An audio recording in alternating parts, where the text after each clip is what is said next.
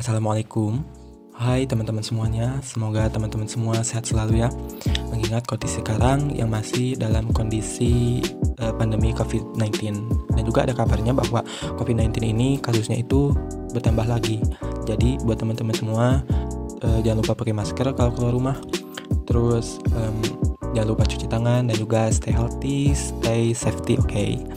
Nah Eh, kenalin nama saya Novel Virus dari program studi pendidikan luar biasa di Universitas Islam Nusantara. Kali ini uh, saya akan bincang-bincang dan juga sharing uh, tentang autisme.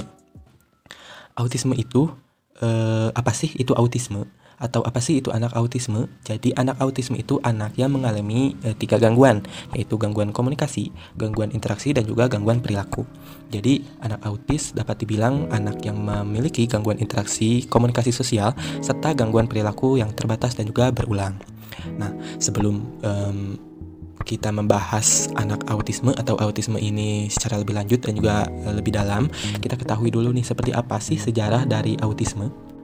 Kata autisme itu digunakan pertama kali oleh Eugen Bleuler, yaitu seorang psikiatri di Swiss. Eugen Bleuler ini menggunakan kautis. Kata autisme itu untuk orang-orang yang mengalami skizofrenia, seperti gangguan mental dan juga jiwa, gangguan skizofrenia dewasa.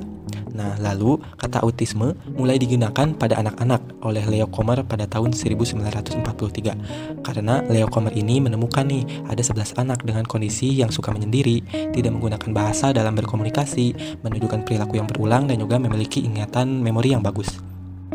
Lalu, pada tahun 1980-an sampai 1990, penelitian dilakukan untuk mengetahui penyebab prognosis dan juga terapi autisme. Dari hasil penelitian tersebut, autisme itu disebabkan oleh gangguan pada gen yang menyebabkan masalah autoimun dan juga penyakit degeneratif pada sel otak. Nah, pada tahun 1994 yaitu pada 4 tahun selanjutnya, ada tokoh bernama Bruno Bettelheim. Bruno Bettelheim ini mengeluarkan sebuah teori nih. Jadi, teori uh, yang dikeluarkan oleh Bettelheim itu bernama teori refrigerator mother. Bettelheim ini memberikan dugaan dari penyebab autisme yang ditulis pada bukunya yang berjudul The Empty Fortress Infantile Autism and Birth of the Self di tahun 1967. Nah, di dalam buku tersebut yang ditulis oleh Bettelheim ini dituliskan bahwa autisme itu disebabkan oleh perilaku ibunya yang dingin. Lalu, teori refrigerator mother ini disebarluaskan nih oleh Bettelheim. Lalu, um, dengan adanya teori refrigerator mother yang telah disebarluaskan oleh Bettelheim, ada seseorang yang tidak setuju yang tidak setuju dengan teori Bettelheim, yaitu Rimland pada tahun 1964.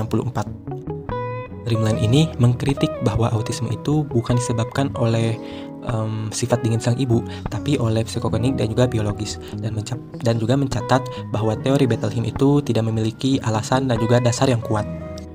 Nah, selanjutnya pada tahun 1969, Kenner berpidato di National Society for Autism Children yang mengubah drastis pandangan masyarakat terhadap penyebab autisme dan juga setuju dengan Rimland bahwa autisme itu disebabkan oleh faktor biologis bukan karena um, sikap ibu yang dingin kepada anaknya.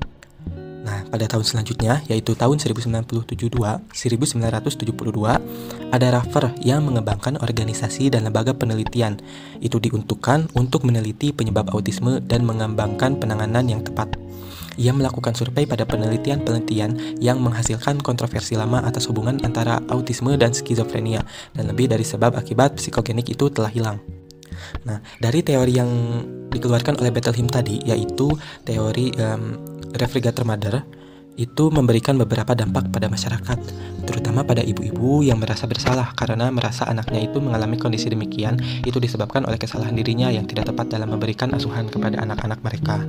Setelah pemahaman autisme e, merupakan disebabkan faktor biologis, para peneliti dan juga dokter itu melakukan identifikasi nih. Jadi untuk e, pendekatan penanganan alternatif yang efektif.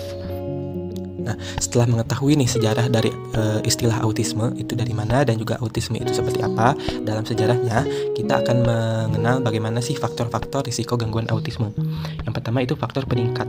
Faktor peningkat e, risiko autisme itu adalah usia orang tua yang sudah lanjut, komplikasi pada kehamilan dan juga kehamilan dengan jarak kurang dari satu tahun. Lalu ada faktor yang dapat menurunkan risiko autisme dengan mengkonsumsi vitamin yang mengandung asam folat saat sebelum kehamilan dan juga saat kehamilan. Nah, bahkan ada faktor nih yang tidak berpengaruh, pada risiko autisme yaitu vaksin. Ternyata vaksin tidak berpengaruh pada e, risiko gangguan autisme karena penelitian yang dilakukan mengeluarkan vaksin tidak menjadi faktor penyebab autisme seperti itu. Lalu e, kriteria atau karakter karakteristik seperti apa anak-anak yang memiliki autisme? Yang pertama, pada DSM-4 yang mengeluarkan bahwa seseorang anak dikatakan autisme itu jika memiliki enam gangguan dengan minimal masing-masing dua gangguan pada gangguan interaksi dan komunikasi. Gangguan-gangguan tersebut siapa aja? Nah, jadi gangguan-gangguan itu seperti yang pertama, kan anak autisme itu memiliki tiga gangguan, interaksi sosial, komunikasi, dan juga perilaku yang terbatas dan berulang. Nah, pada gangguan interaksi sosial itu anaknya seperti tak mampu menjalin interaksi sosial nonverbal seperti kontak mata dan lain-lain. Lalu eh, anak juga sulit bermain dengan temannya, tak memiliki empati, dan juga tak mampu mengadakan hubungan sosial. Lalu pada gangguan komunikasinya itu seperti apa? Gangguan uh, autisme pada gangguan komunikasi itu seperti terlambat bicara atau mungkin bahkan uh, tidak bicara dan juga tidak berusaha untuk berkomunikasi. Jadi uh, anak autisme itu dapat bicara tapi tidak digunakan untuk berkomunikasi dengan uh, lingkungan sekitarnya pada orang-orang di sekitarnya. Lalu memiliki bahasa yang berulang dan juga cara bermainnya itu tak seimajinatif dengan anak-anak uh, normal pada umumnya. Lalu yang ketiga itu gangguan perilaku terbatas dan berulang.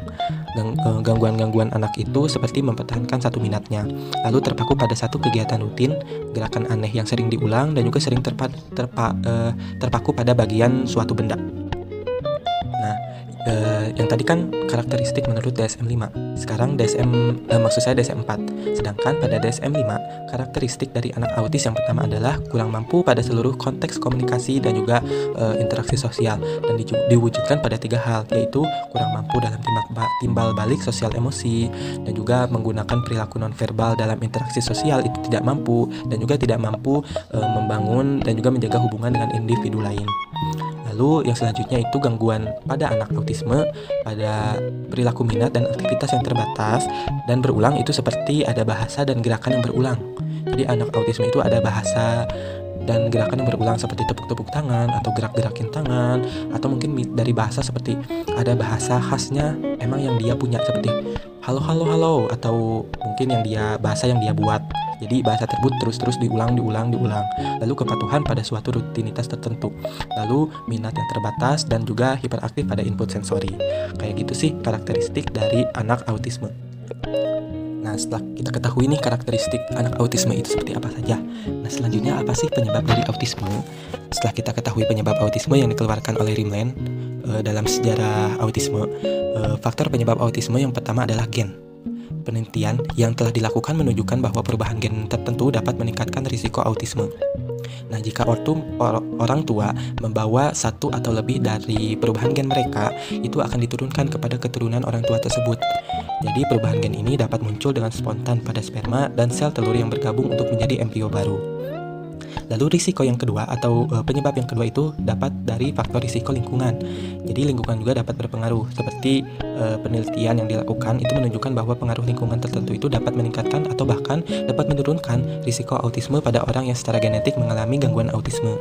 Lalu faktor biologis. Autisme itu disebabkan oleh gangguan perkembangan saraf yang melibatkan kekurangan dalam kognitif dasar. Dengan faktor gen yang dominan tersebut, dalam studi asal muasal atau etiologi ini bukan karena pengaruh dari kurang pengasuhan atau e, salah asuh kepada anak seperti teori yang dikeluarkan oleh Bettelheim tadi yaitu teori e, refrigerator mother yang mana dia beranggapan bahwa autisme itu disebabkan oleh um, sikap ibu yang dingin kepada anaknya jadi ada salah pengasuhan.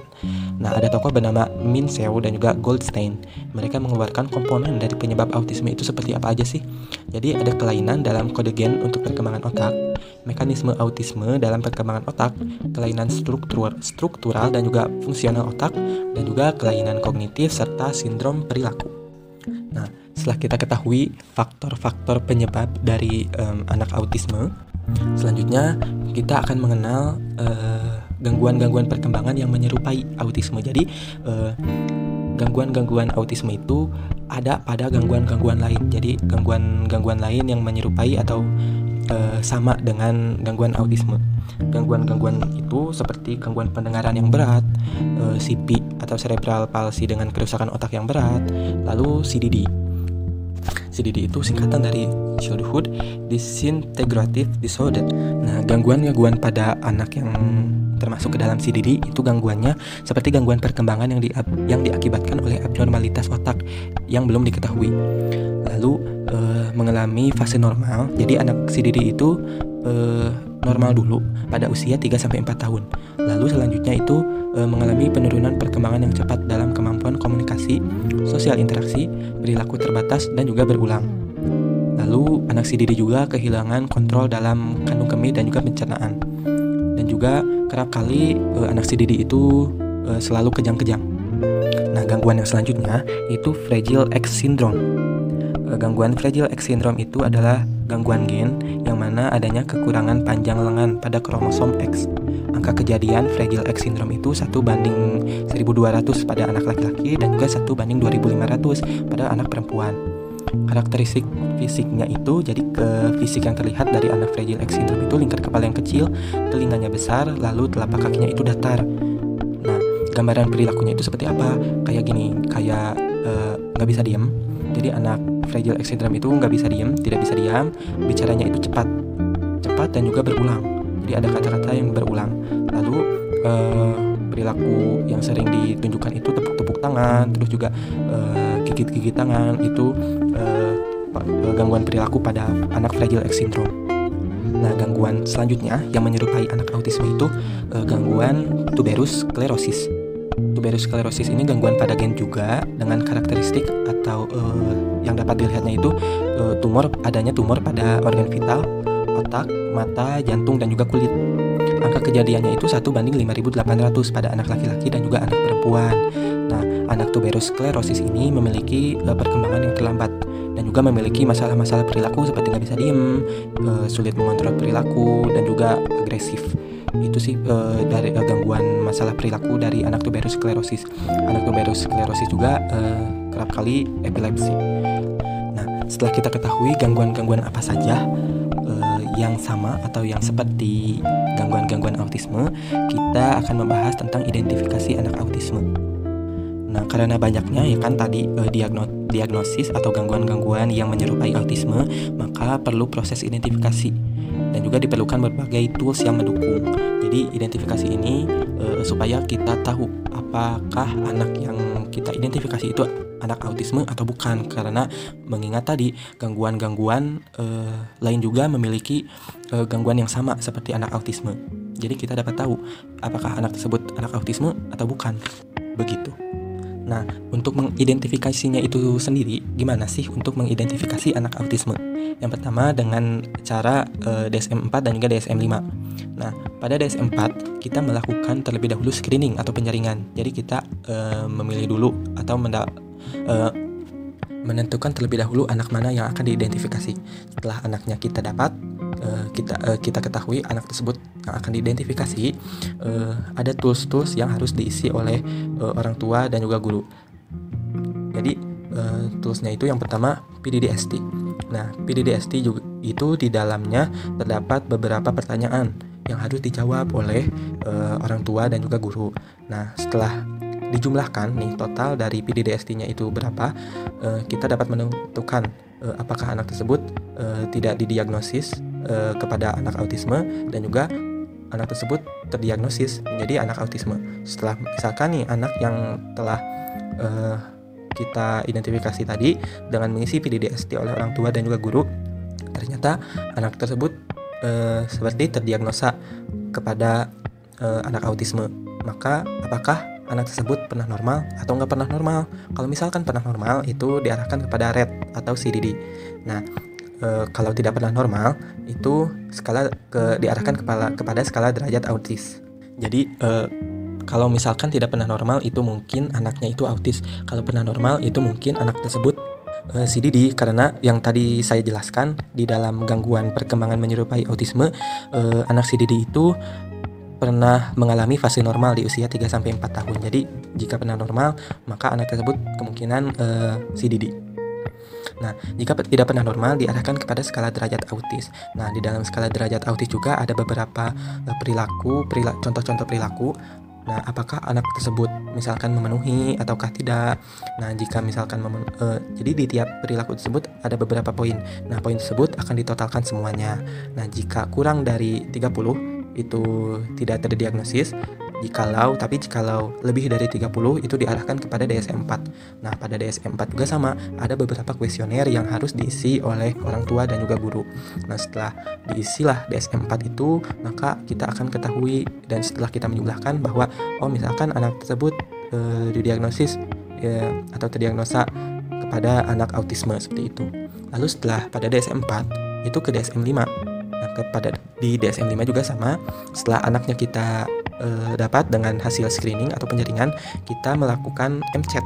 MCAT itu uh, isinya sama tentang uh, kuesioner yang harus diisi oleh orang tua dan juga guru. Jika tidak memenuhi, itu akan uh, mungkin uh, tidak terdiagnosa apabila memenuhi itu dilanjutkan kepada DSM 5 nah MCAT itu uh, ada beberapa poin jadi misalkan skor sekian hingga skor sekian itu autisnya autismenya itu sedang berat atau atau sangat berat kayak gitu sih jadi ada beberapa poin misalkan poin sekian ke sekian berarti anak autisme ini uh, tergolong autisme berat misalkan seperti itu. Nah setelah diisi uh, barulah mengisi DSM 5 itu juga dilakukan uh, pengisiannya oleh guru dan juga orang tua.